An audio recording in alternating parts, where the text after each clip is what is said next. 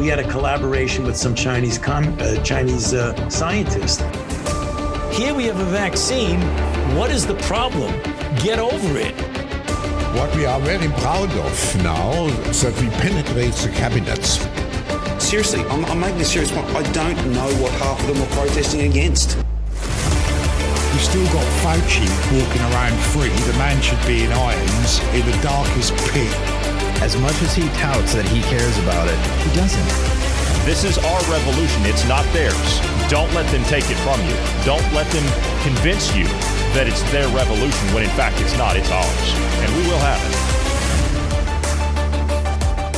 Today is one of those days where we're not going to put a specific date on what we do because this is going to be one of our specials. I, I always like doing these things. I, I always like putting these together because it's a laser focused topic on some important issues. And and this one, quite frankly, this one along with the other ecological stuff that we talk about when, when we sit down and we start talking about ecology and we start going back through some of those old textbooks that were written back in the uh, 60s and 70s by the likes of uh, John P. Holdren and Paul Ehrlich and, and these uh, individuals, that is valuable information that we present. Although this episode is going to be equally, if not more, valuable. I've been thinking about this one for probably just a little over a week. And the reason I've been thinking about that is because we actually have somebody who joins us once a week who lived in the part of the world that we're going to discuss today through that time. And I cannot impart to the listeners of the Western world, and I, I appreciate the the listeners that we have in uh, in the eastern part of the world, such as Russia, Ukraine, Belarus,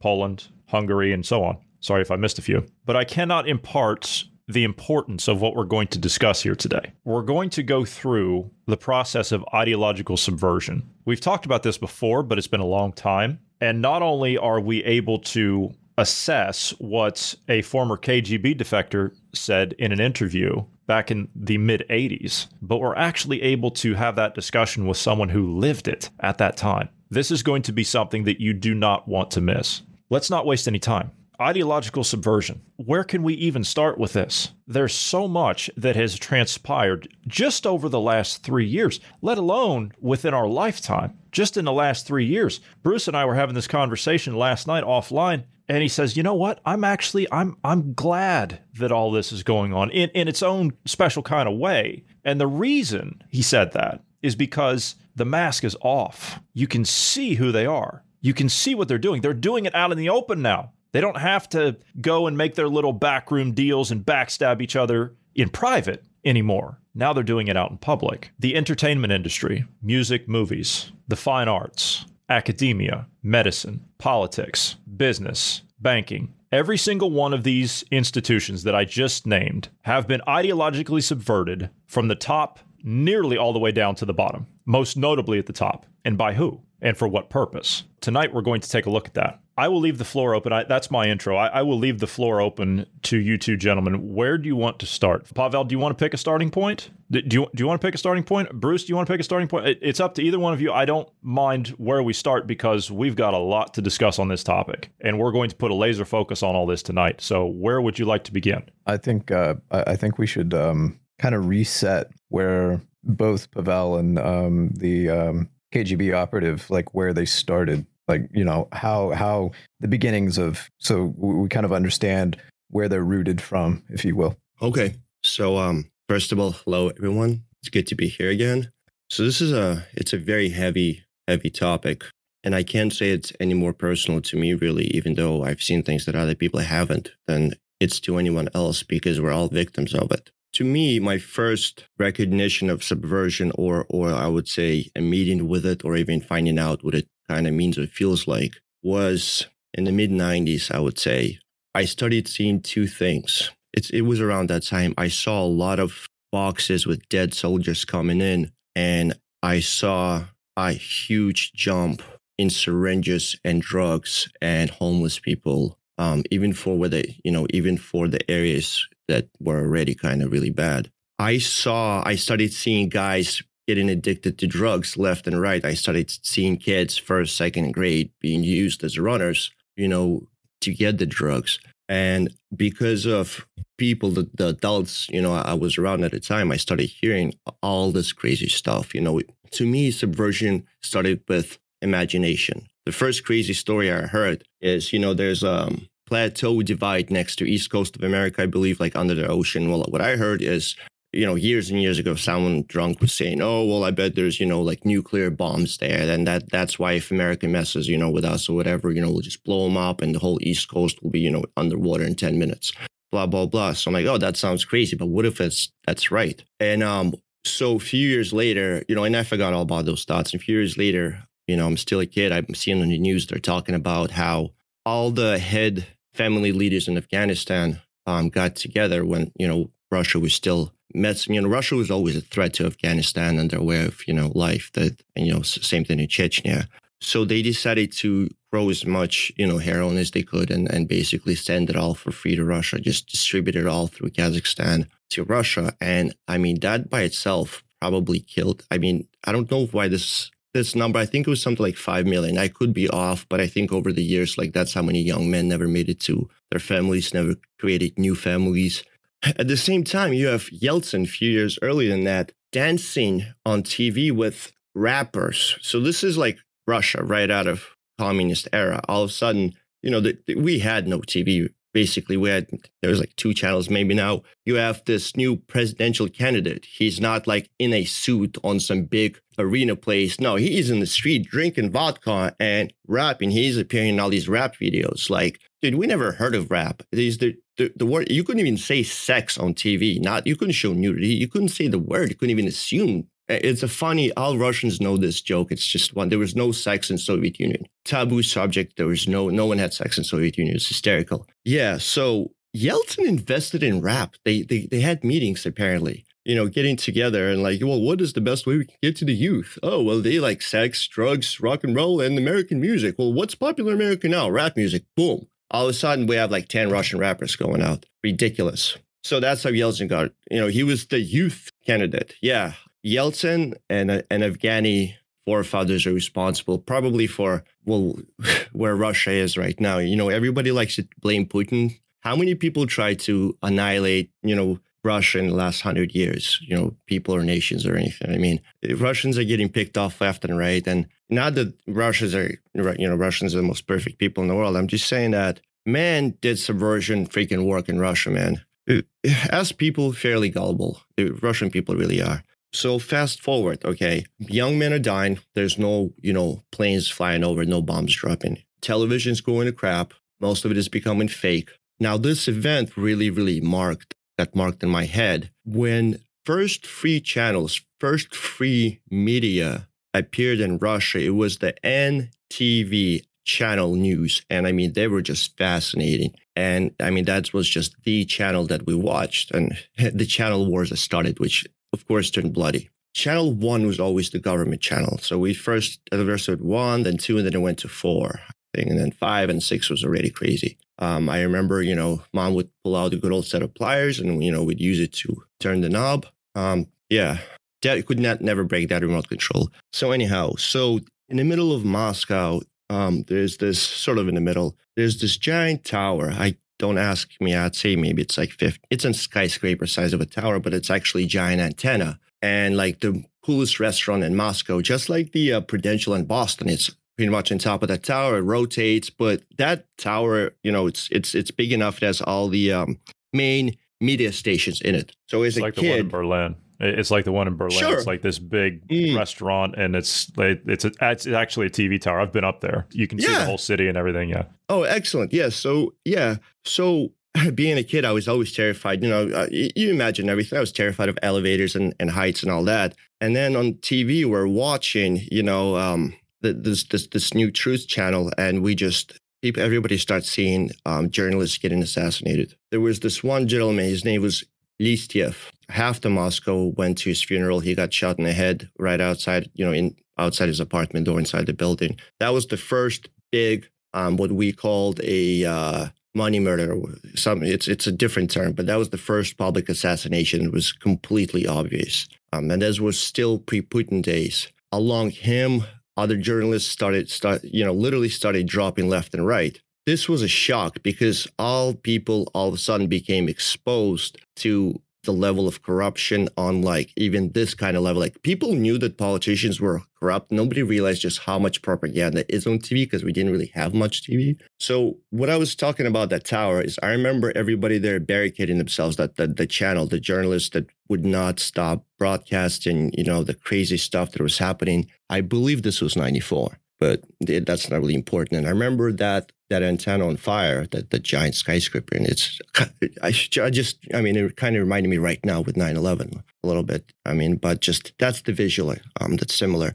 Yeah, there were there was so basically there there was a fire. There were people that would not leave. The journalists that were so dedicated to the job, they literally would not leave a burning skyscraper just to not in, in order to keep broadcasting at least what's going on, man. And that's when real real turbulent times picked up in Russia because when people lost, you know, first you lose all faith in communism. All of a sudden, this great revolution happens. Then you lose all faith in the new president. Then you start losing faith in the media because you, and then you lose all faith to everything. And that's when Putin came in. You know, at least at that time, he cleaned things up, and that's that's why Putin was so popular at the time. He really cleaned things up. He um, restructured Russia in a few ways and sent them towards more of an old school way of life. But that's that's years ago. So anyhow, that is my almost like say preteen, young you know young young man introduction to subversion. that's what I've seen. That's um that's fascinating. I, I mean, I, I, was trying my best, uh, and I I only interrupted one time, but it was just about the TV tower, and I'm I'm sitting there thinking, man, just keep going, keep going. Uh, but no, it's that's that's unbelievable. I mean, I I, I, look at where I was at that time and I think, you know, we're, we're the same age, Pavel. And I, I think, what was I doing at that age? I mean, I was, I, was wondering what I was going to have for, for lunch, or I was worrying about uh, what, if I was going to make it to baseball practice, or if I was going to be able to meet up with my friends uh, at the weekend on the at the arcade or something. I mean, that that was what I was concerned about then. I mean, I was just a teenager. That was my early teens, and and I guess I I wasn't even thinking about uh, about anything like what you're you're describing. I wasn't even thinking about anything like that at all. Like I can't even try to compare where I was at that time in my life to what you guys were dealing with over there. I, I can't even compare to it. I just want to make this clear. I did not have the hardest life of them all, and I did not grow up in the worst place in the world. I just want to make sure I'm not claiming that, oh, I've had it harder than anyone life at all. There's people right now that have a far harder life than I've ever had. I'm sorry, go ahead. No, no, no, no. I, I understand that, and I, and I respect that completely. I was kind of I was comparing where you were to where I was, and I'm that's like night and day in in comparison. I I can't even I can't even come up with something that would even possibly compare to that to see that, and I I guess to go through that at such a young age and to comprehend that, uh, to to witness that, and then to try and process it and comprehend it, being awakened to I guess another level of of what was actually going on behind the scenes in society within the power structure that managed everybody's lives. That's got to be an eye-opening experience. And then fast forward to today, as you're saying, now that I'm politically aware, I mean, I guess better late than never. I, I still don't consider myself to be uh, all that smart. I mean, I'm just the average guy. But seeing what we're seeing now, and then I, I go back and I and I hear these these stories from way back when of people that were from where you're describing, were, were from the, the former Soviet Union, or, or, or what was the Soviet Union at the time, saying, if you don't wake up to this, this is what's actually going on. If you don't wake up to this, this is how it's going to go. They were warning us back then. And when I say back then, that's not that long ago. That is not that long ago. Back then, they had a place to defect to. They don't anymore if we don't wake up to this. That is how important this is. This is, I, I can't even put this into a context that will resonate with the average person that is asleep. This is a matter of life and death, period. This is not a joke. This is not a game. This is where it gets real. This is where the rubber meets the road. And if you are not awake to it, you are going to get run over. That's how serious this is. I, I can't impart that enough. Just the last three years, I, I mean, I would argue even before that, but they are they are going foot to the floor. They they're smashing the accelerator pedal in ideological subversion across the board. This uh, indoctrination of kids, this green energy transition to nothing, this innovation to nothing, this social credit score, this uh, this hatred of different uh, races and culture while they tell you don't be racist and be inclusive. How is this not ideological subversion? Mathematics, basic mathematics, sciences, medicines, all turned on its head. How is this not us being subverted? I mean, this has been stuff that's been in the works for a long time. All this this nonsense has been going on with them denying. When I say them, I mean the health and medical establishment. Them denying and, and, academia, you can throw that in there too because they're the ones that do the research for it. That's the research arm for the health and the medicine establishment. Them denying reality, that has been going on for decades. We're just now seeing it. Now, that means if we're just now seeing it, it's been in the works for a long time behind the scenes. Pavel, you saw that in the mid 90s, you said, early to mid 90s. That was in the works for many, many years before that. You were just seeing it in the public for the first time. Yeah, that that's I was seeing the results. Like I was seeing the beginning of the results and you know the results never stop i mean that's the fun this is this cannot be overstressed if you kill your enemy they lose a soldier if you wound him they lose multiple soldiers because you you know someone's going to take care of him someone's going to protect you know point being is let's say you gas a nation and you kill half the men, you know, the rest are going to be really mad. If you subvert the nation, you are going to geometrically decrease the population for generations and generations. Would you rather have a piece of cake now or 10 cakes in 10 years? People can be patient, especially people in power whose lives are very comfortable and exciting. Um, they have all the time in the world, literally. I mean, okay, so should I go deep into this like right away? I mean, starting giving like examples, explaining things, or do we still kind of want to? Let's keep on the track that we're on. Which way did you want to go? Because we're, we're going to start this interview.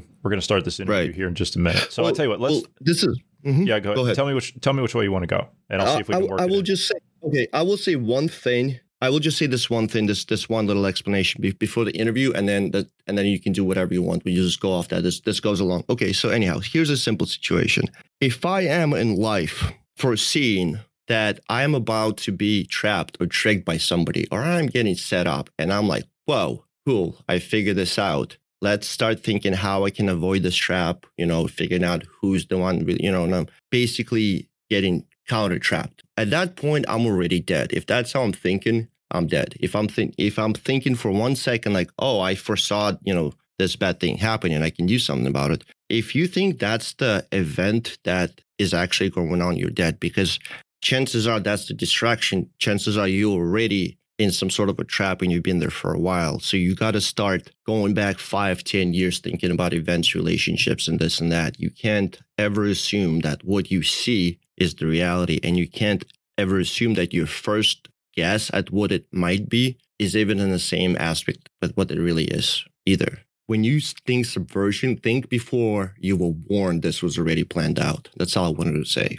I want to get to this clip, and I I don't know, uh, Pavel. Have you have you heard of this this gentleman? Have you heard of this this guy? Have you seen this interview before? I have. I you yes, have? I believe. I have. Yes. Okay. We've played this before. We're going to play it again because the importance of it. It is. I, I cannot even stress how important this is. I have a copy of this interview, a video copy of this interview, and I've got it stored in two or three different places just in case for historical purposes because it is becoming more and more difficult to, to get your hands on. And I will get you a copy of it. Don't worry about it. But I've got the full interview. We're going to get into the stages of ideological subversion. Before we do that, though, we're going to play this interview of Yuri Bezmenov. Yuri Bezmenov is a uh, former KGB operative in propaganda and he worked for one of the he was placed i guess he worked for the kgb but he was placed in one of the uh, the mainstream media outlets over there. Um, i believe it was called uh, correct me if i'm wrong on the pronunciation novosti. Is that right? Novosti? Yeah novosti. Sure. Yeah. That's it's, the it means um, I, i'm not sure which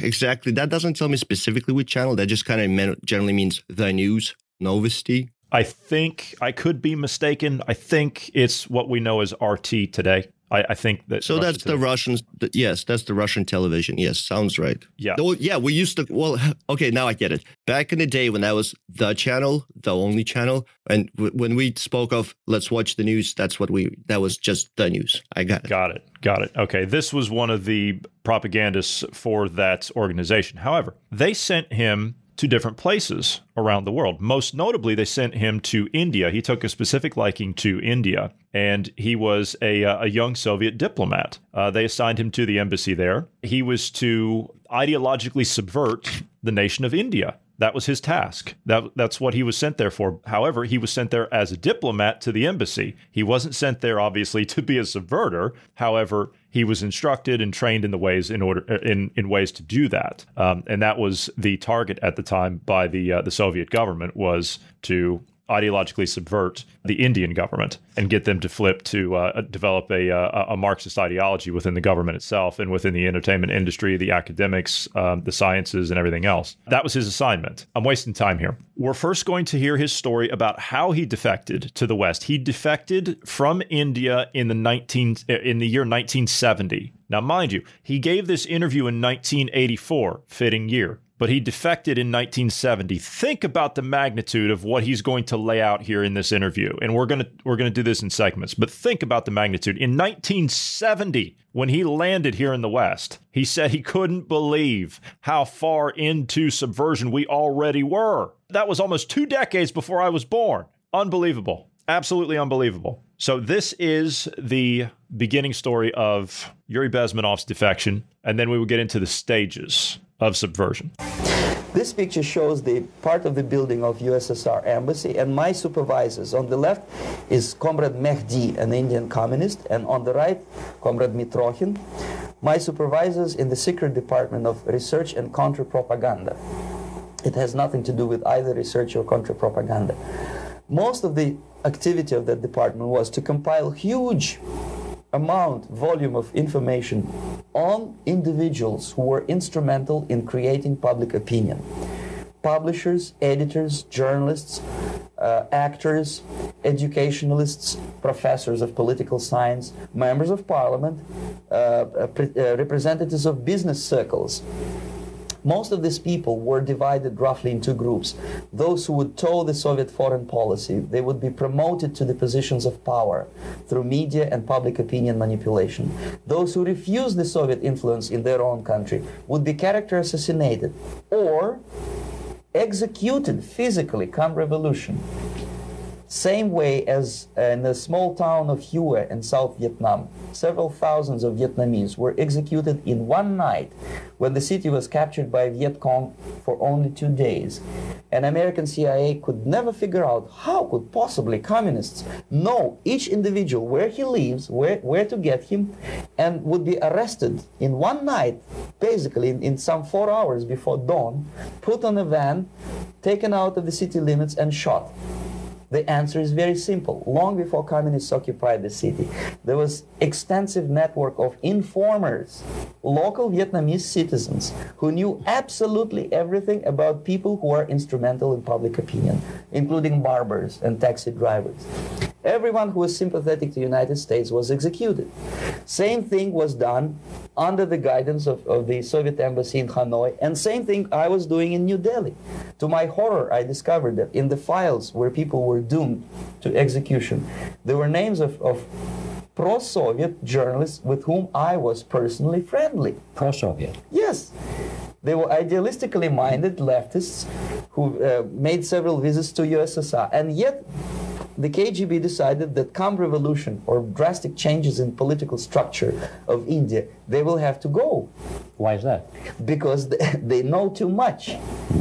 Simply because, you see, the useful idiots, the, the leftists who are idealistically believing in the beauty of Soviet socialist or communist or whatever system, when they get disillusioned, they become the worst enemies. That's why my KGB instructors specifically made the point never bother with leftists. Forget about these political prostitutes. Aim higher. This was my instruction. Try to get into, into uh, large circulation established conservative media, rich, filthy rich movie makers, intellectuals, so-called academic circles, cynical, egocentric people who can look into your eyes with angelic expression and tell you a lie. These are the most recruitable people, people who lack moral principles, who are either too greedy or too uh, suffer from self-importance. Uh, they feel that uh, they, they matter a lot. Uh, these are the people who KGB wanted very much to recruit.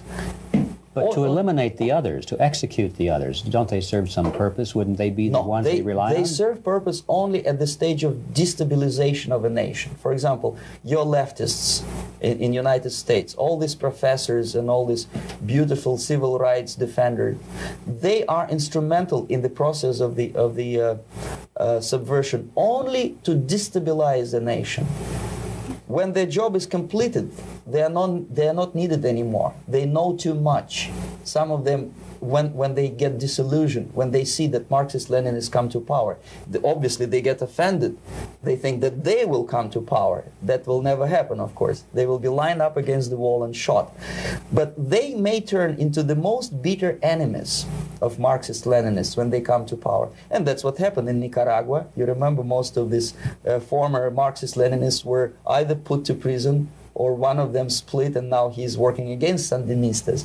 It happened in, in uh, uh, Grenada when Maurice Bishop was, he was already a Marxist. He was executed by, by a new Marxist who was more Marxist than this Marxist. Same happened in Afghanistan when uh, first there was Taraki, he was killed by Amin, then Amin was killed by Babrak Karmal with the help of KGB. Same happened in, in Bangladesh when Mujibur Rahman, very pro-Soviet leftist, was assassinated by his own Marxist Leninist military comrades. It's the same pattern everywhere. The moment they serve their purpose, all the useful idiots are used either be executed entirely, all the idealistically minded Marxists, or uh, uh, exiled or put in prisons, like in Cuba. Many many former Marxists are in Cuba, I mean in prison. So most of the Indians who were cooperating with the Soviets, especially with our uh, uh, de- Department of, of uh, Information of the USSR Embassy, were listed for execution. Uh, and when I discovered that fact, of course, I was sick. I was mentally and physically sick. I thought that I, I'm going to explode one day during the briefing at the ambassador's office. I would stand up and say something that we are basically a bunch of murderers. That's what we are. We, it has nothing to do with friendship and understanding between the nation and blah, blah, blah.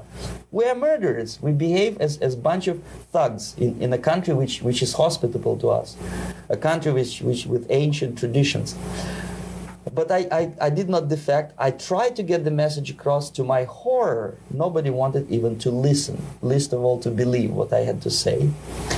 And I tried all kind of tricks. I would, I would, I would uh, leak information through letters uh, or lost documents or something like that. And still, I got no message. Uh, the message was not published, even in the conservative mass media of, of India.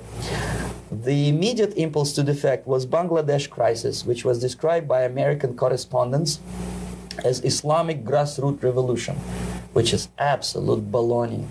Uh, there was nothing to do with Islam, and there was no grassroots revolution. Actually, there are no grassroots revolutions. Period. Any revolution is a byproduct of a highly organized group.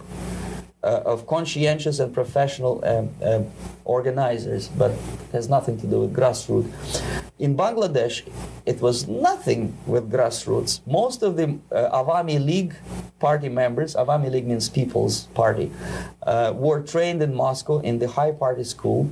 Most of the Mukti Fauj leaders, Mukti Fauj in Bengali means People's Army, same as SWAPO and, and all kind of liberation armies all over the world, the same bunch of useful idiots. They were trained at Lumumba University and various centers of the KGB in Simferopol, in, in Crimea, and in Tashkent.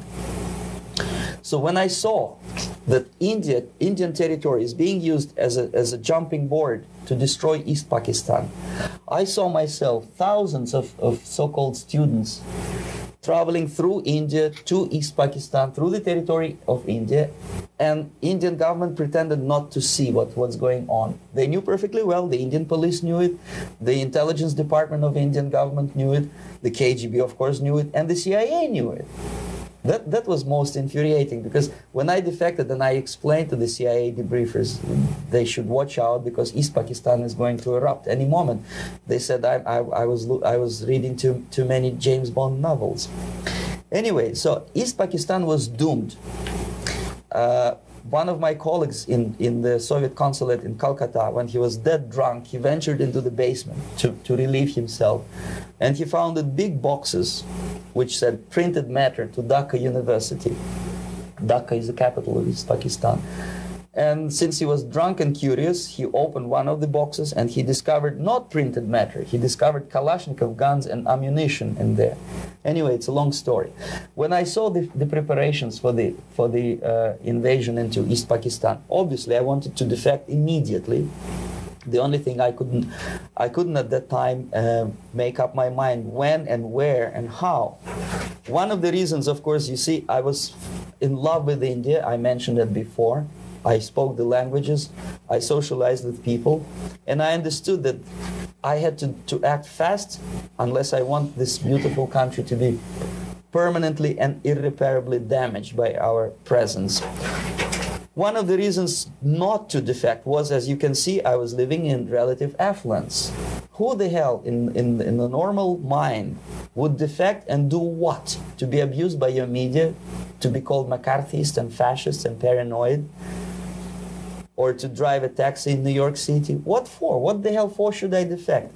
To be abused by, by Americans, to be insulted in exchange for, for my effort to bring the truthful information about impending danger of subversion. As you can see, I was living in quite a comfortable conditions next to swimming pool where Indians were not allowed, by the way. I was highly paid expert in propaganda. I had my family. I was respected by my nation. My career was cloudless. The third reason, how to defect with the family. To defect with the baby and the wife would be virtual suicide because according to law, that hypocritical law which I quoted before, the Indian police will have to hand me over back to the KGB, and that will be the end of my defection and probably my life. Again, I cannot smuggle my wife because she was not quite sure what, what I was doing she was not that idealistically involved and she was definitely not in, in, in the total picture of what I was doing for the KGB. She would be shocked if I, if I uh, you know, put her in my van and, and drive her to American embassy or elsewhere. That would be a greatest danger. So again, I had to defect in such a way that my defection would look as simple disappearance. And there were many cases like that when the Soviet agents simply disappeared either killed in action or thanks to their curiosity and, and their close contacts with radicals, some of them were killed by the Marxists, by the way. It happened in many African countries when the Soviet KGB were killed by Africans themselves. Not because they hated Marxism Leninism, but because they were simply trigger happy bunch of unruly characters. If you give them machine gun, they will shoot. And some of the Soviets obviously were not careful enough to protect themselves, and they got into embarrassing situations when they were shot at the crossfire between factions of, of so called liberation movements. Anyway, so I, I decided, as I said, to study the um, counterculture. I decided this probably would be the best way to disappear. I socialized with characters like this on the left. You see, he's a barefoot American hippie uh, it took me quite a long time to study exactly what they were doing and how to mix with them. But eventually I did it. Most of Indian newspapers carried my picture and promise of 2,000 rupees for information about my whereabouts. But they were looking for the wrong person because they obviously tried to stop a young Soviet diplomat in white shirt and tie. And th- this is how I looked at the time of defection. Nobody could possibly think that a Soviet diplomat would be as crazy as to join a bunch of hippies. That's you. Tra- yes, travel India and smoke hash. So I made it literally a, a, almost like a Hollywood style um, detective story. Uh, from under the nose of the KGB in Bombay airport, I landed the plane and I flew to, to Greece where I was debriefed by the CIA. So that's his story of his defection. Uh, we'll get to the uh, the stages of uh, of subversion here in just a moment. But a few things there of, uh, well, apart from all of it, a few things there from what he said. Let's just start from the top. Pro journalists, pro, pro Soviet journalists that they had inside of India, all marked for execution, all of them. They weren't useful any longer. And that goes for your academics, your film creators, your entertainers, your so called intellectuals, uh, whoever. They don't make it. I got some bad news for you, all you academics and all you uh, people in the media and all of you entertainers, all of you politicians. Historically speaking, as he said, it's the same pattern each time. You don't make it. He said very clearly what happens to those types of people, the collaborators? Because they become the worst enemies. They become, he said, counter revolute, meaning counter revolutionary. When you become disillusioned, thinking that you're going to be the ones that come to power, uh uh no, that never happens. I'll give you an example that's not mentioned here. Let's look at Cuba. He mentioned Cuba. Let's look at the revolution between the Castro brothers, Fidel and Raul, against Batista, who was the ruler of Cuba at the time. When Fidel wanted to move his armies into areas of the country in Cuba, when he wanted to have his revolutionaries take over, who did he use? Does anybody know? I'll tell you. He used young, middle class university graduates. Let me say that again. Young, middle class university graduates carried the messages of Marxism by Fidel and Raul into the cities, into the, the countryside, carried his message of Marxism to ideologically subvert those parts of the country. When Castro's army marched into Havana and they seized power from Batista in the government in Havana, what happened? To all of the people that carried his message, to all of the people that collaborated in the Batista government with Castro to undermine that government,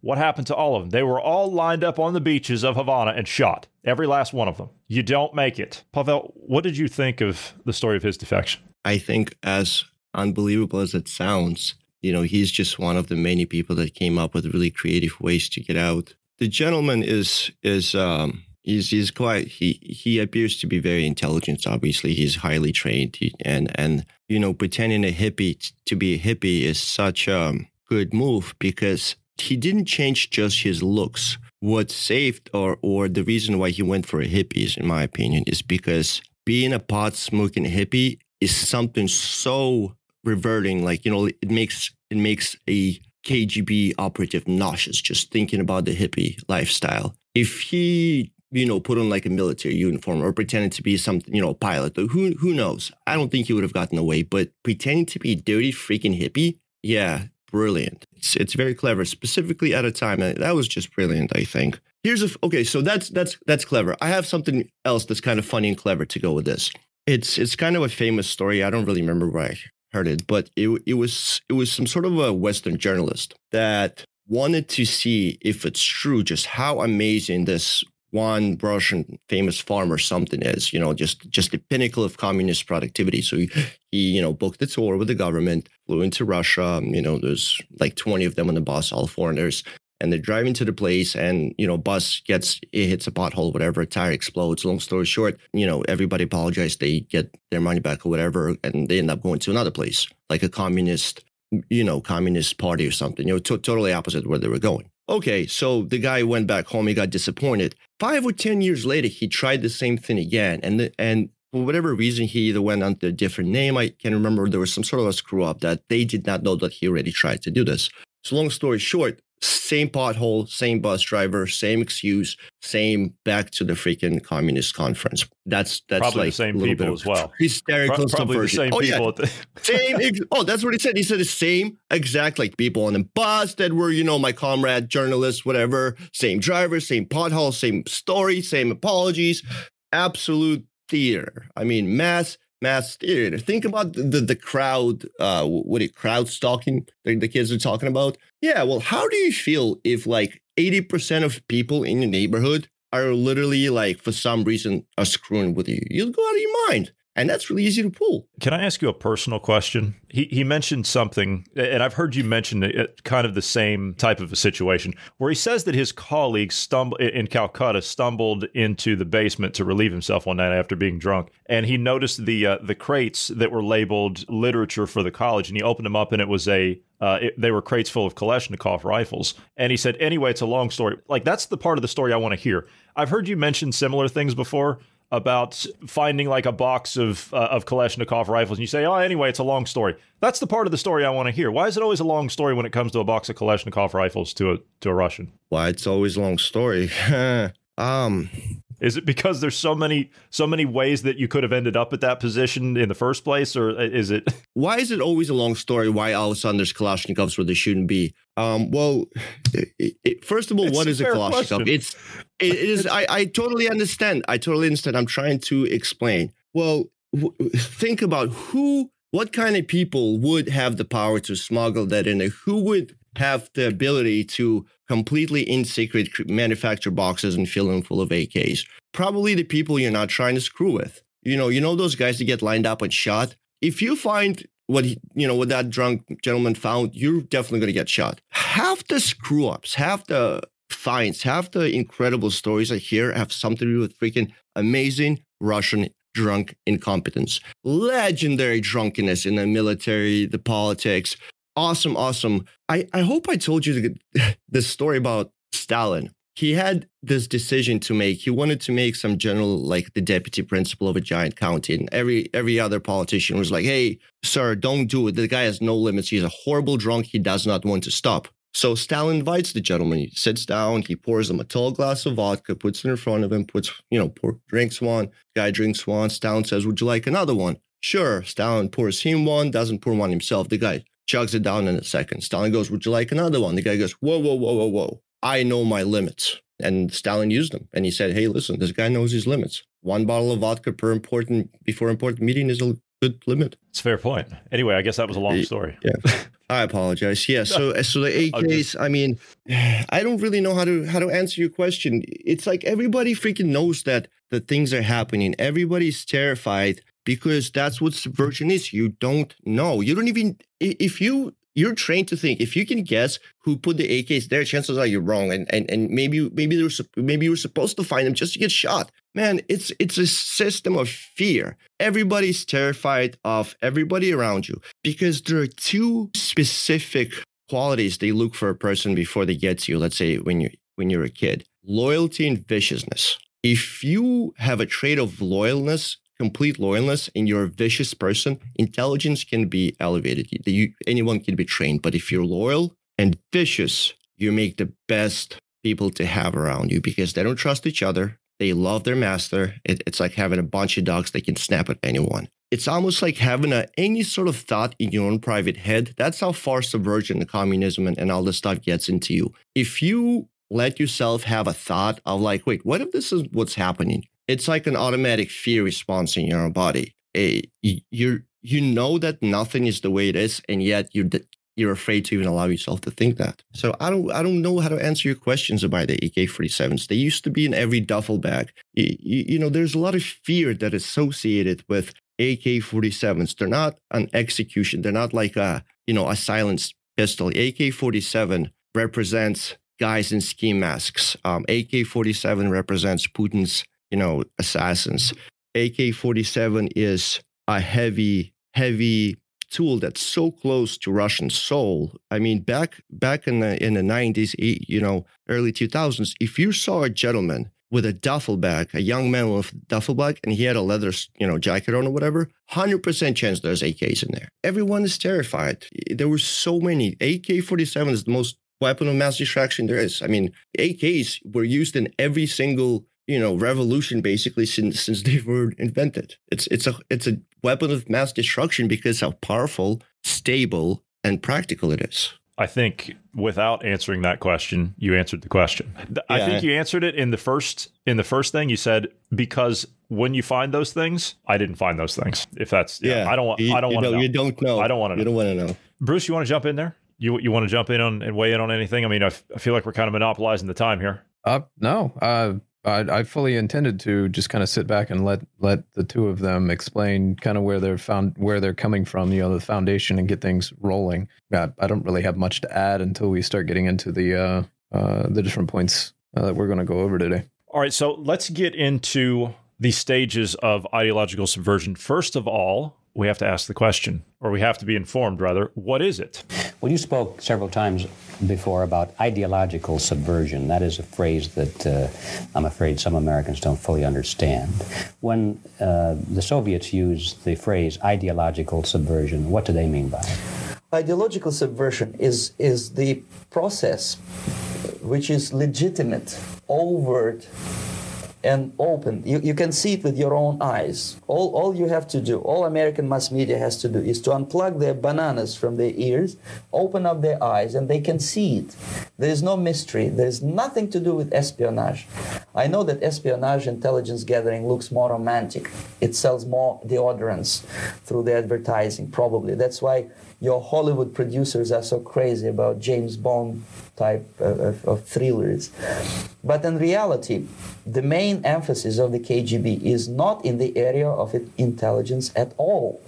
According to my uh, opinion and opinion of many defectors of my caliber, only about 15% of time, money, and manpower is spent on espionage as such. The other 85% is a slow process which we call either ideological subversion or active measures, активные мероприятия in the language of, of, the KGB, or psychological warfare.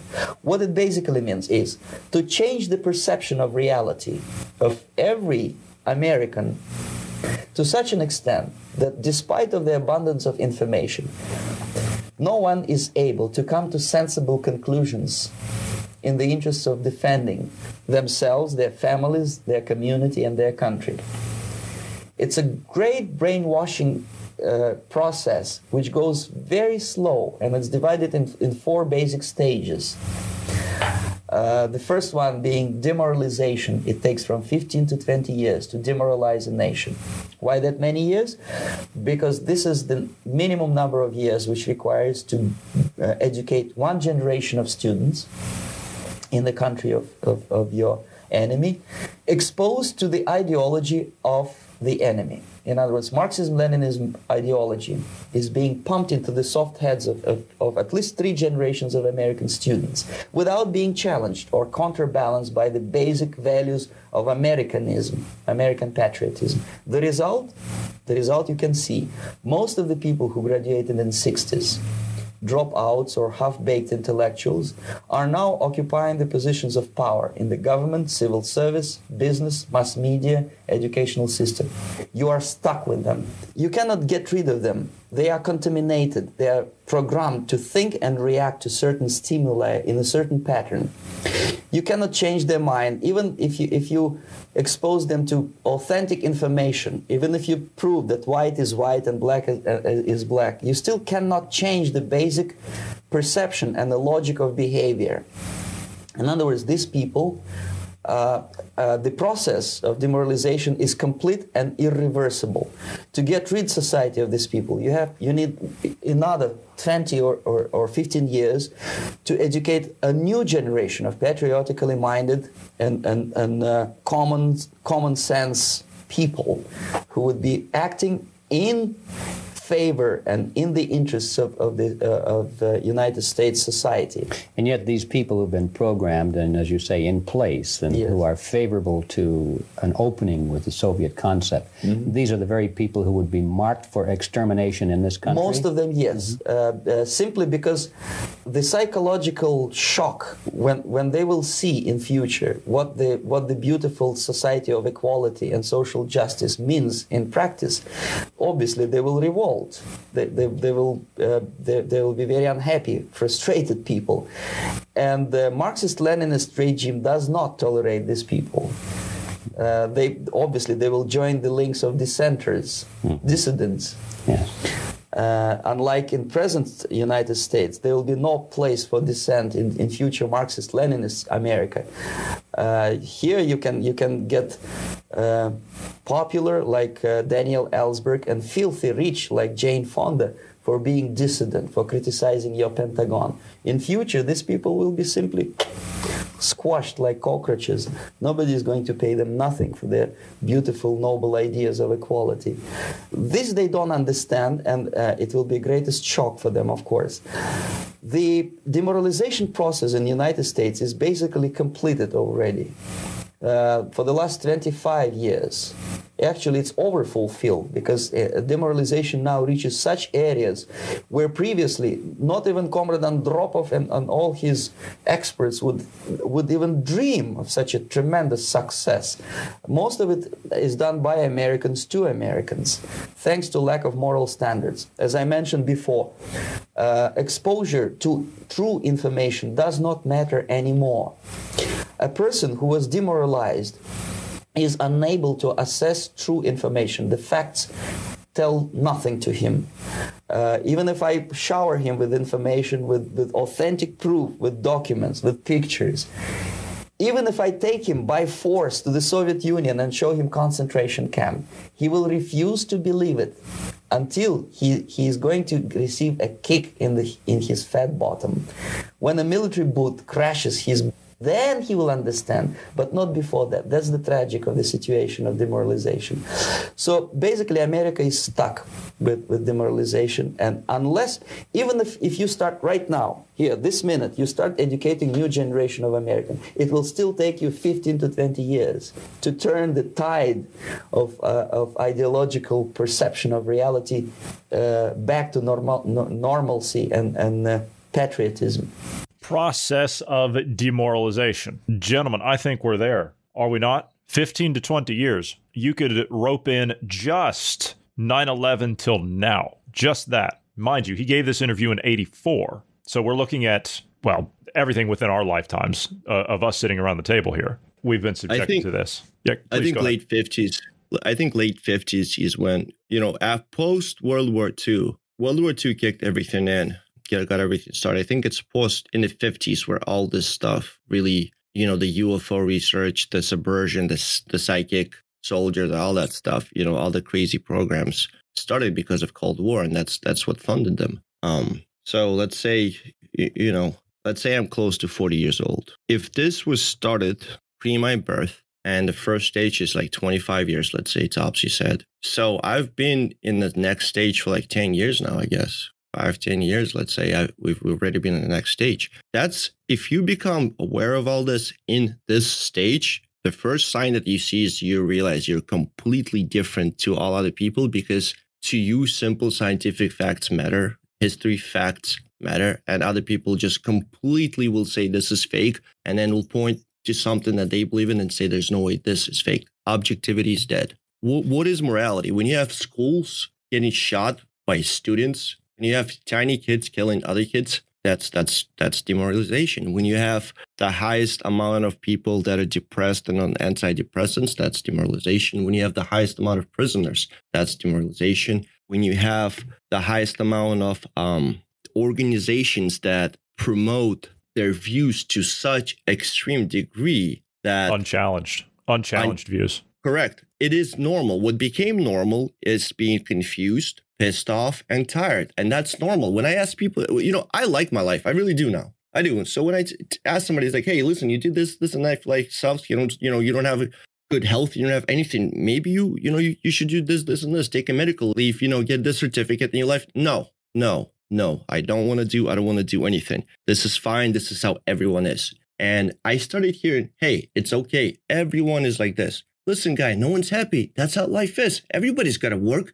Everybody comes home tired and then maybe has a day or two. That's how. Every, look, look at your grandpa. Did he have a, you know, did he have a fun life? What about your dad? Blah blah blah blah blah. This is normal. And for a while, I remember kind of feeling the same way. You know, I got demoralized. They, they, they definitely. I've been depressed. I have been depressed in my life for sure. Almost clinically depressed, I would say. That's not normal. I'm a healthy, fairly young man. I should be happy. And, and I forced myself to get happy through all the things I've been telling you guys on this podcast. I realized I have a soul. I realized somebody's getting to it. And I did everything to sh- shut them off. That's what you have Demoraliz- to do. You have to look yeah. through that. Listen, demoralization is when you don't wake up happy in the morning because honestly, normal people do. Even in even in places where it's horrible, a lot of people wake up happy and most most most of my friends, most people I know, basically actually everyone I know um, wakes up sad and nervous and upset, and they usually jump on their phone and they start with day with a shock of coffee,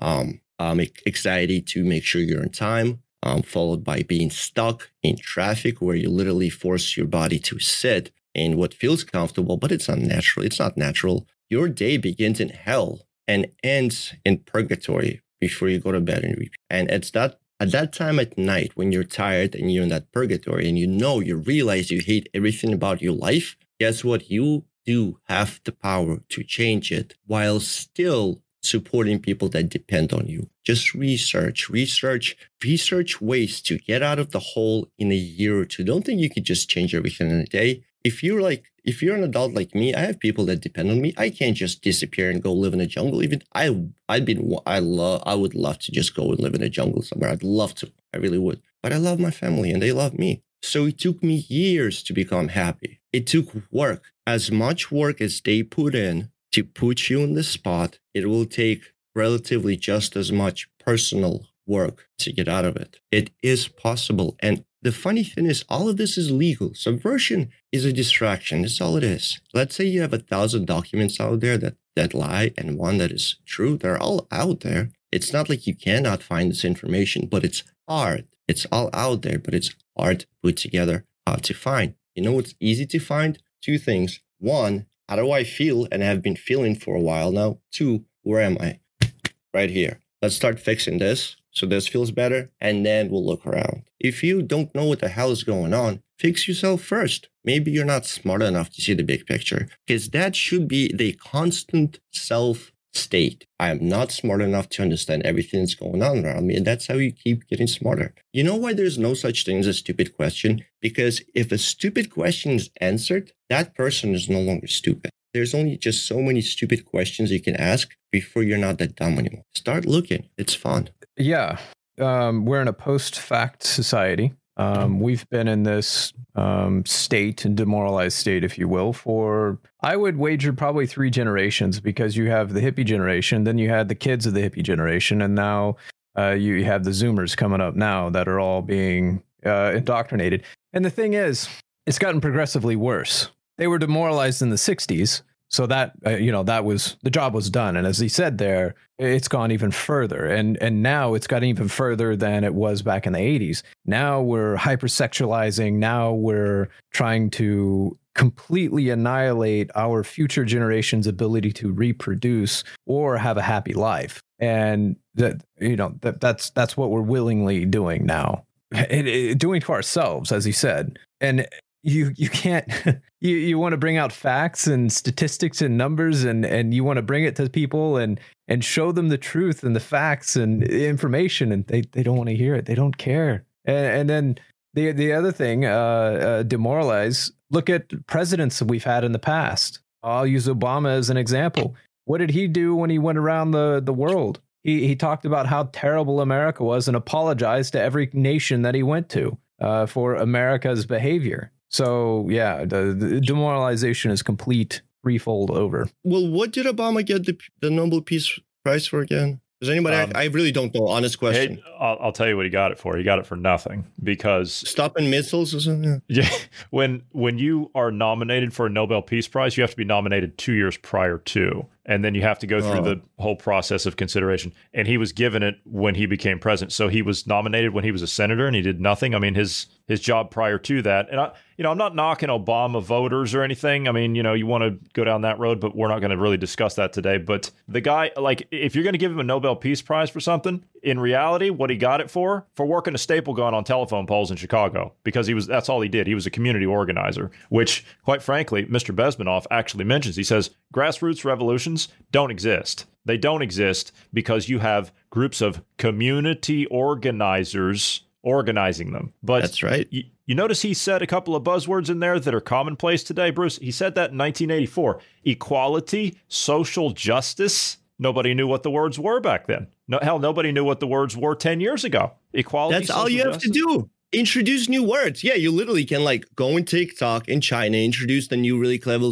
clever term yourself and start, you know, start subverting China in, in simple terms. That's how easy it is now. Yeah. And of course, with our education system and the media, unchallenged ideas, unchallenged ways of promoting uh, this, uh, well, this whole like it's just it, it's a it's an absolute destruction of the culture in all forms. I don't even want to centralize it on one thing because it's all encompassing. That's how they're doing it. It's an unchallenged way of teaching and indoctrinating the next generation in the schools and outside of the schools. Make no mistake. And if you are one of these students in a school that stand up and question this stuff, what happens? You're the one that's a problem. You need some counseling. You might need some climate counseling. Oh no, you're going to have to be uh, you're going to have to be removed from the class because you can't participate because you don't think like the rest of the group. Well, I just want to add this. Think of it as like you have 10 people. They have X amount of energy. If they have two options to do, you know, they will divide the energy 50 50 and both things will get done. If you just simply start introducing choices and promoting freedoms of all these, you know what I mean?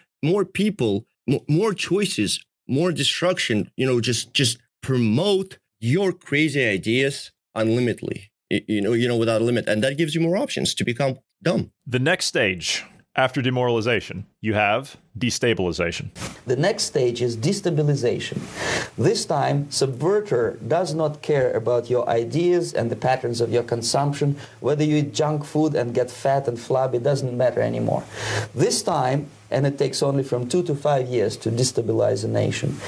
Uh, it's what, what matters is essentials economy foreign relations defense systems uh, and you can see it quite clearly that in some areas, uh, in such sensitive areas as, as uh, defense and economy, uh, the uh, influence of Marxist-Leninist ideas in the United States is absolutely fantastic. I, I, could never believe it 14 years ago when I landed uh, in this part of the world that the process will go that fast.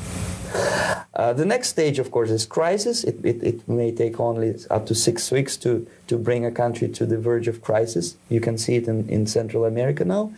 And after crisis, with a violent change of, of power, structure, and economy, you have so-called the period of normalization. It may last indefinitely. Normalization is a cynical expression borrowed from Soviet propaganda. When the Soviet tanks moved into Czechoslovakia in 68, Comrade Brezhnev said, now the situation in brotherly Czechoslovakia is normalized. This is what will happen in United States if you allow all these schmucks to bring the country to crisis to promise people all kind of goodies and the paradise on earth, uh, to, to destabilize your uh, economy, to eliminate the principle of free market competition, and to put a big brother government in Washington, D.C., with uh, benevolent dictators like Walter Mondale, who will promise lots of things, never mind whether the promises are fulfillable or not. He will go to Moscow to kiss the bottoms of, of new generation of Soviet assassins, never mind. He will create false illusions that the uh, situation is under control. Situation is not under control. Situation is disgustingly out of control. Most of the American politicians, media, and educational system trains another generation of people who think they are living at a peacetime. False. United States is in a state of war, undeclared total war against the basic principles and the foundations of, of this system. And, and the initiator of this war is not Comrade Andropov, of course. Uh, it's, it's the system however ridiculous it may sound, the world communist system or the world communist conspiracy, whether I scare some people or not, I don't give a hoot. Uh, if, if you are not scared by now, nothing can scare you. But you don't have to be paranoid about it. What, what actually happens now, that unlike myself, you have literally several years to live on unless the United States wake up. The, the time bomb is ticking with every second. The disaster is coming closer and closer. Unlike myself, you will have nowhere to defect to unless you want to live in Antarctica with penguins. This is it. This is the last country of freedom and, and possibility. Destabilization. Two to five years. Gentlemen, we're in that window right now. We're in the process of destabilization because we're relying on three things, as he said economy, foreign relations, and defense. That's what we're focusing on. Economy, right? Do I have to tell you what's going on with all of our economies right now? I Uh, think that nothing. goes without saying. yeah, nothing. Uh, relations, foreign relations, uh, Ukraine, Taiwan. Just throwing a couple examples out there. Armenia, yeah, where Speaker Pelosi was yesterday, that the media is not even talking about, where she was holding private meetings. Armenia, yeah, their little spout over there with um, with Azerbaijan, uh huh. And defense, again, uh, Ukraine, Taiwan. So we're in the window. COVID gave them a reprieve and it allowed them to do unprecedented things and take measures and step in and intervene in our economies when they otherwise wouldn't have done that or they shouldn't have done that. Hell, they shouldn't have intervened in 2008. They shouldn't have intervened in 1987. They shouldn't have intervened in 1971. And they've done all of these things. They've intervened when they shouldn't have. And each one of these things, there was a uh, there was a specific event in each one of these time periods that allowed them to do these things because we were in times of crisis. Now we're in a time of crisis where it's a permanent crisis. You notice when they declared the states of emergency for COVID, they haven't relinquished any of that power. We're still in states of emergency. Biden even said, oh, the pandemic is over, but he has no intentions whatsoever of ending the states of emergency. There's nothing apart from a bunch of excess mortality across the European Union right now. And what are they saying? We're going to need more power. We need more power because now we need to declare a, an emergency for the energy problem. It continues on. In the meantime, what do you have? What did he say would be promised? All kinds of goodies, all kinds of everything. Oh, we're going to take care of the families. We're going to take care of this. We're going to take care of that. We're going to make sure that inflation's not a problem. We're going to make sure that you have this expense covered. We're going to make sure you have this problem fixed and, and that problem fixed. And we're going to do it because you can't do it. Never mind the fact that they will never deliver on any of that, but they're going to promise it to you. And the ultimate goal is to install a big brother government and that's where we're headed. We are racing there at light speed. We are at war, as he said. It's happening. You know what really, really hurt me these past few days? So, in the past month, two people that are really close to me, one is immediate family member, got the booster um, against my advice. Well, um, the first person, it took them about a week to recover, even, you know, a few days of hell. But this other person, they got the shot about eight days ago and they're still in bed. Um, they almost lost their vision at this point. Um, everything hurts. Prior to the shot, this person was relatively healthy. That's all. So I hope they recover finally from this uh, medicine. That's just facts of my life. I would uh, look. I, I was thinking back as as as uh, we were going over that, and I was I was thinking because he mentioned the, the the the crisis. So you have to collapse the economy, the defense. You know, you, you get everything, you, you bring it down, you, you weaken it. Now, we've seen this over time progressively. Uh, you look at the economy as an example, the the foreign relations, as I mentioned with Obama, the foreign, I, I, I think that was part of the foreign relations, how they were doing that. I kind of think there's there's a little bit of um, resistance, if you will, that that's being met for this this Marxist overthrow. And and by that I mean I'm not convinced that a lot of the crises we've had within my lifetime weren't the crisis he was talking about there to try to get the flip and it's just not worked because Americans are too resilient. They're they're fighting just just enough that it's slowing things down and causing a hindrance. So they've progressively gotten more advanced in their attacks and and you know demoralizing even more and and they're destroying our economy even more and and setting up more of a centralized banking system more and and you know, it, it seems like they're progressively like, okay, well, it wasn't enough to teeter it over this time. Let, let's go a little bit further and try to push it over this time. Well, it didn't work this time. Let's go a little bit further. And they've progressively gotten bigger. I mean, early 2000s. Could you really go and buy a piece of land anywhere in a city and then put anything you wanted on that land? Early 2000s. No, of course no. not. Big big government would said no. You have to get the proper uh, uh, authorization to do that. You know, the proper, and then you had to get clearance to, to, to build the things, and then you had to get the licenses and all. So no, the, we, we've we've not had that for a long time. Um, we've had a big brother state, uh, you know, nanny state. So we we've been there. The thing is, is it's getting worse because it's not quite enough. We we have to we have to monitor, uh, you know, every transaction you do from six hundred dollars uh, and above uh, over the entirety of a year. You know, th- these like they're getting more and more crazy with how deep they're going. So I think we're th- we're we're causing enough resistance that it's not it's not toppled over just yet. We're we're still and and now they're going this one they're going broke. Uh, they're they're going they're going full bore balls to the wall. They're going for you know the the, the pandemic. They're killing off people and then their their you know medical treatments in the future are going to be the same junk. And then uh, they're they're attempting to overthrow the economy right now with the the way the collapse and everything shut down. Now you have the logistical problems. It's just everything is so poised for this. I mean we're right there. It, it, it, we're right on the cusp of uh, teetering over into into a full blown marxist takeover. It's just there's been enough resistance so far that it, it's not been allowed to happen yet. And I'm I'm concerned that we're this this one's going to be the the one. This is this is the bullet that'll do it this time. You know, we're uh, we're in the process of also what he mentioned there called normalization. You know, they've been kind of getting everybody used to that term as well. The new normal, yeah, I, I guess a, a, more upbeat way of explaining it to everybody. The new normal normalization. What's been happening? Exactly what he said. All of these people, all of these quote experts have been running around. Oh, we've got it all under control. Don't worry about it. Everything's fine. The situation's under control. No, it's not. The situation, as he said, is disgustingly out of control. You don't have control of anything. I think I'm glad you brought that up because I, I, forgot about the normalizing part. Look at 9/11. Right after 9/11 happened, we had the TSA, we had uh, you know Department of Homeland Security pop up, and then they got more Patriot involved Act. with yeah the Patriot Act. They got more involved in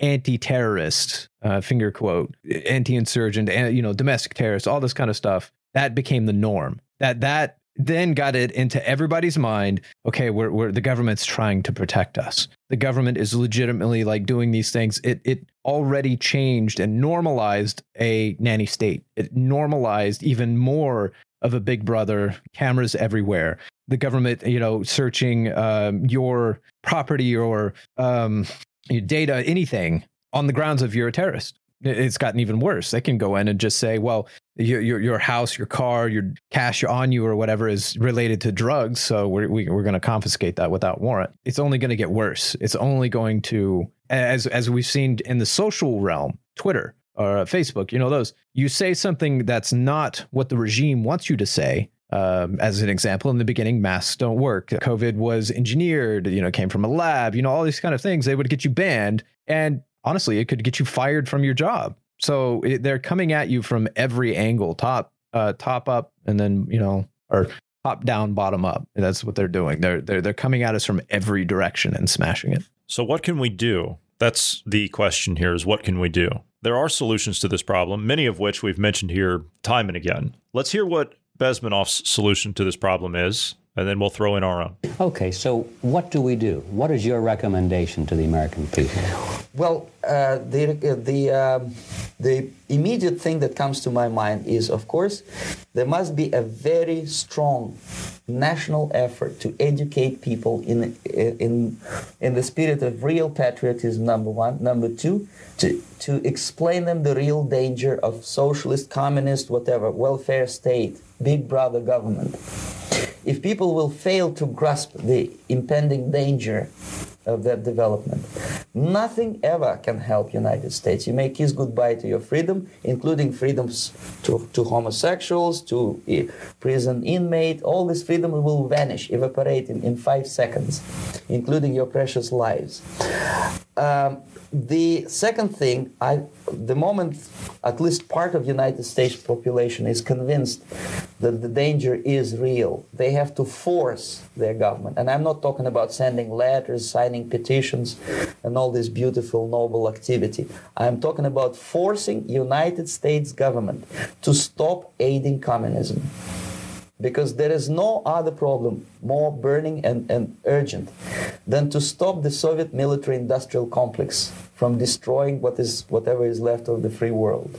And it is very easy to do.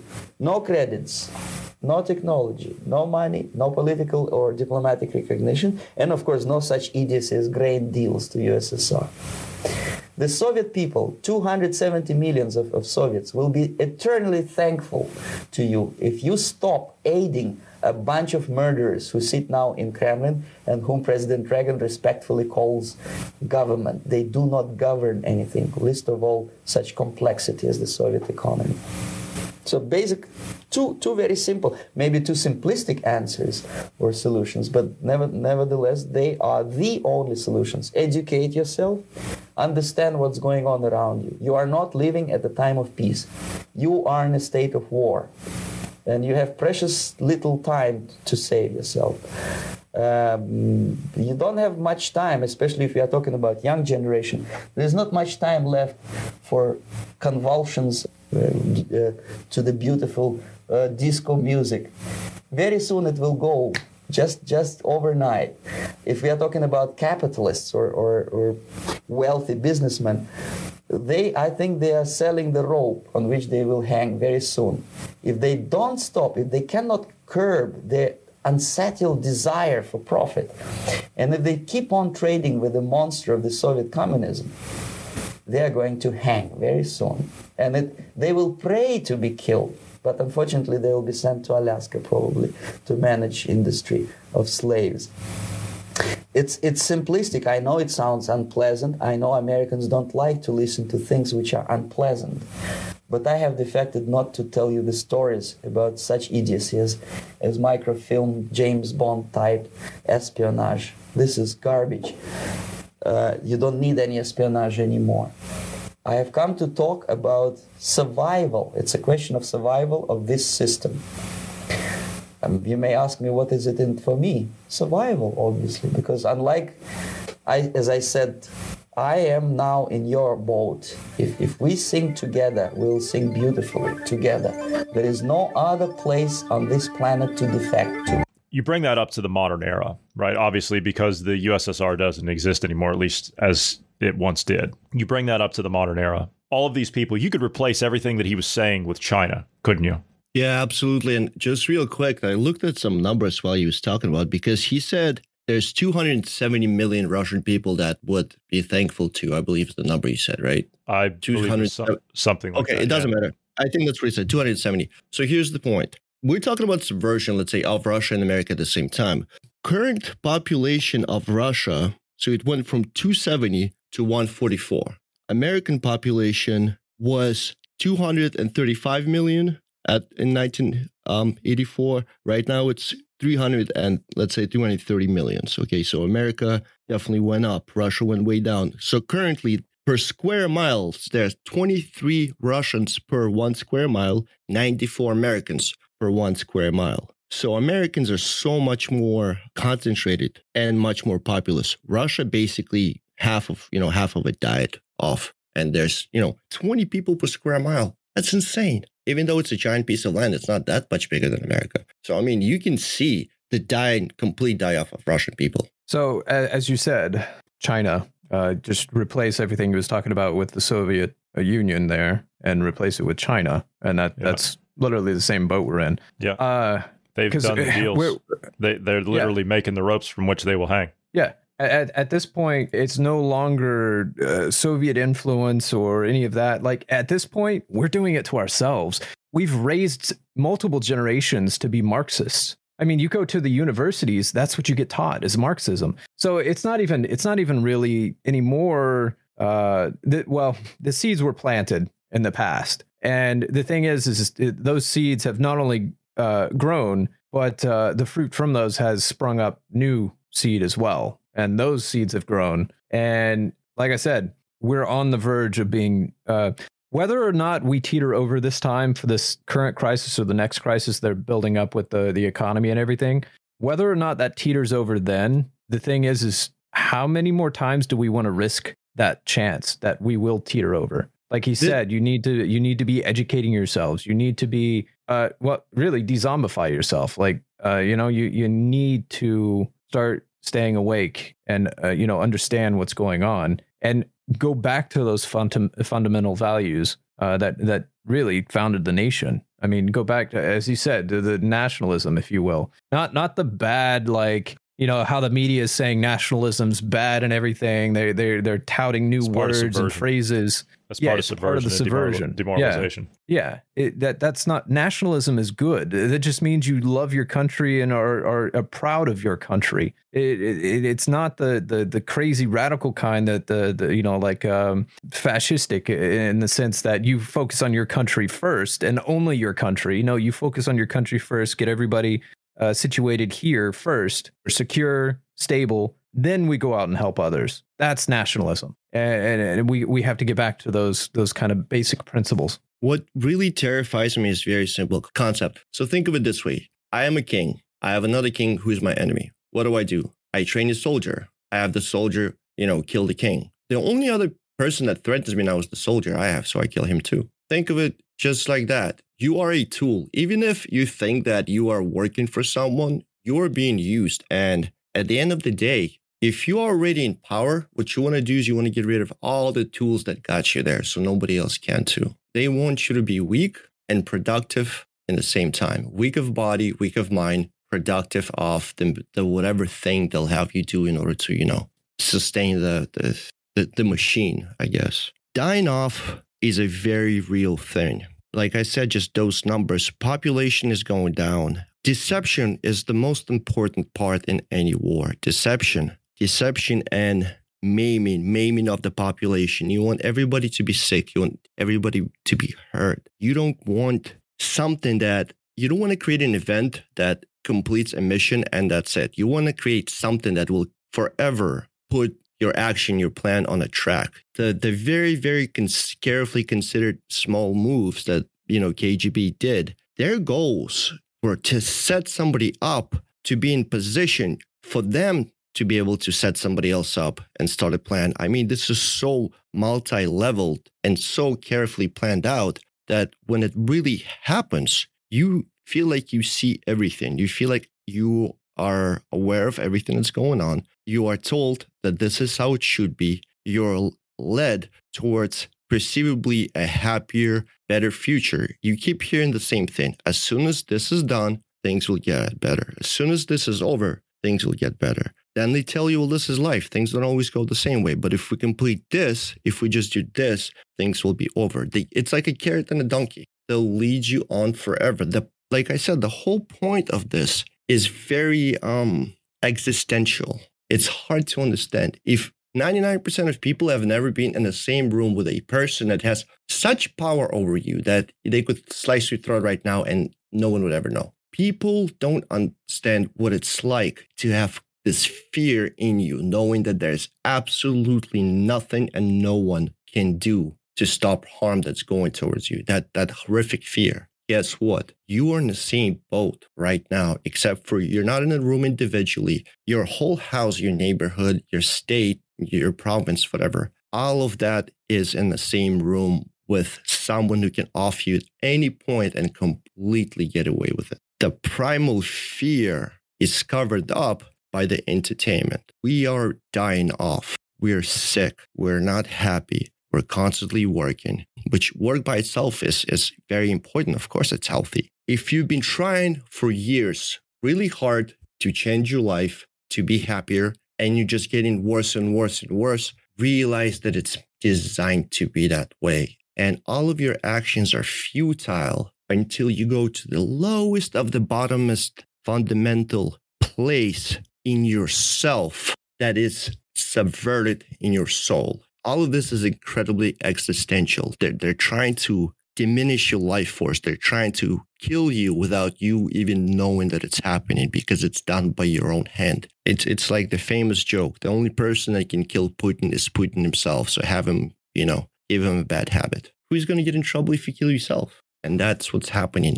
I am in fear, not paranoia. I am in terrible fear for everyone, not just myself. Paranoia is dangerous. I've faced paranoia. I've had breakdowns. I've had panic attacks. I've had horrible anxiety many times in my life. The real, real reality is terrifying. And that's why most people don't want to look at it. However, it is better to face your fears once and go on than to be scared and confused for the rest of your life. Face your fear once. Let yourself believe in what everything in you tells you. Let yourself believe that the unhappiness that you see around you and you feel in your body and in your mind is not your fault necessary. Most definitely, you've been born into a place in life that was designed for you to suffer. The way out is the deepest point of your own psyche. Go back to the roots. Jump in the shower, have everybody leave you alone, and just sit down and just try not to think at all. See how hard it is not to have a thought. Get good at just sitting there and not thinking at all. And then you will start getting your own thoughts. When you get used to muting the noise that is constantly actually present in your head, it's like a white noise in the background. When you get used to completely quieting everything down, you start getting your own thoughts. And it's a beautiful beginning for your change. I'm not going to put any fancy outros on this. I'm just going to let it go. I'm going to leave it at that. I'm going to let you have the final word because you could say it better than I ever could. I'm not even going to attempt to try and top that. I think that was absolutely amazing what you just said. So we're going to leave it at that. Pavel, Bruce, I want to thank you both for being here this evening. Thank you to all of the listeners. Everyone have a great evening.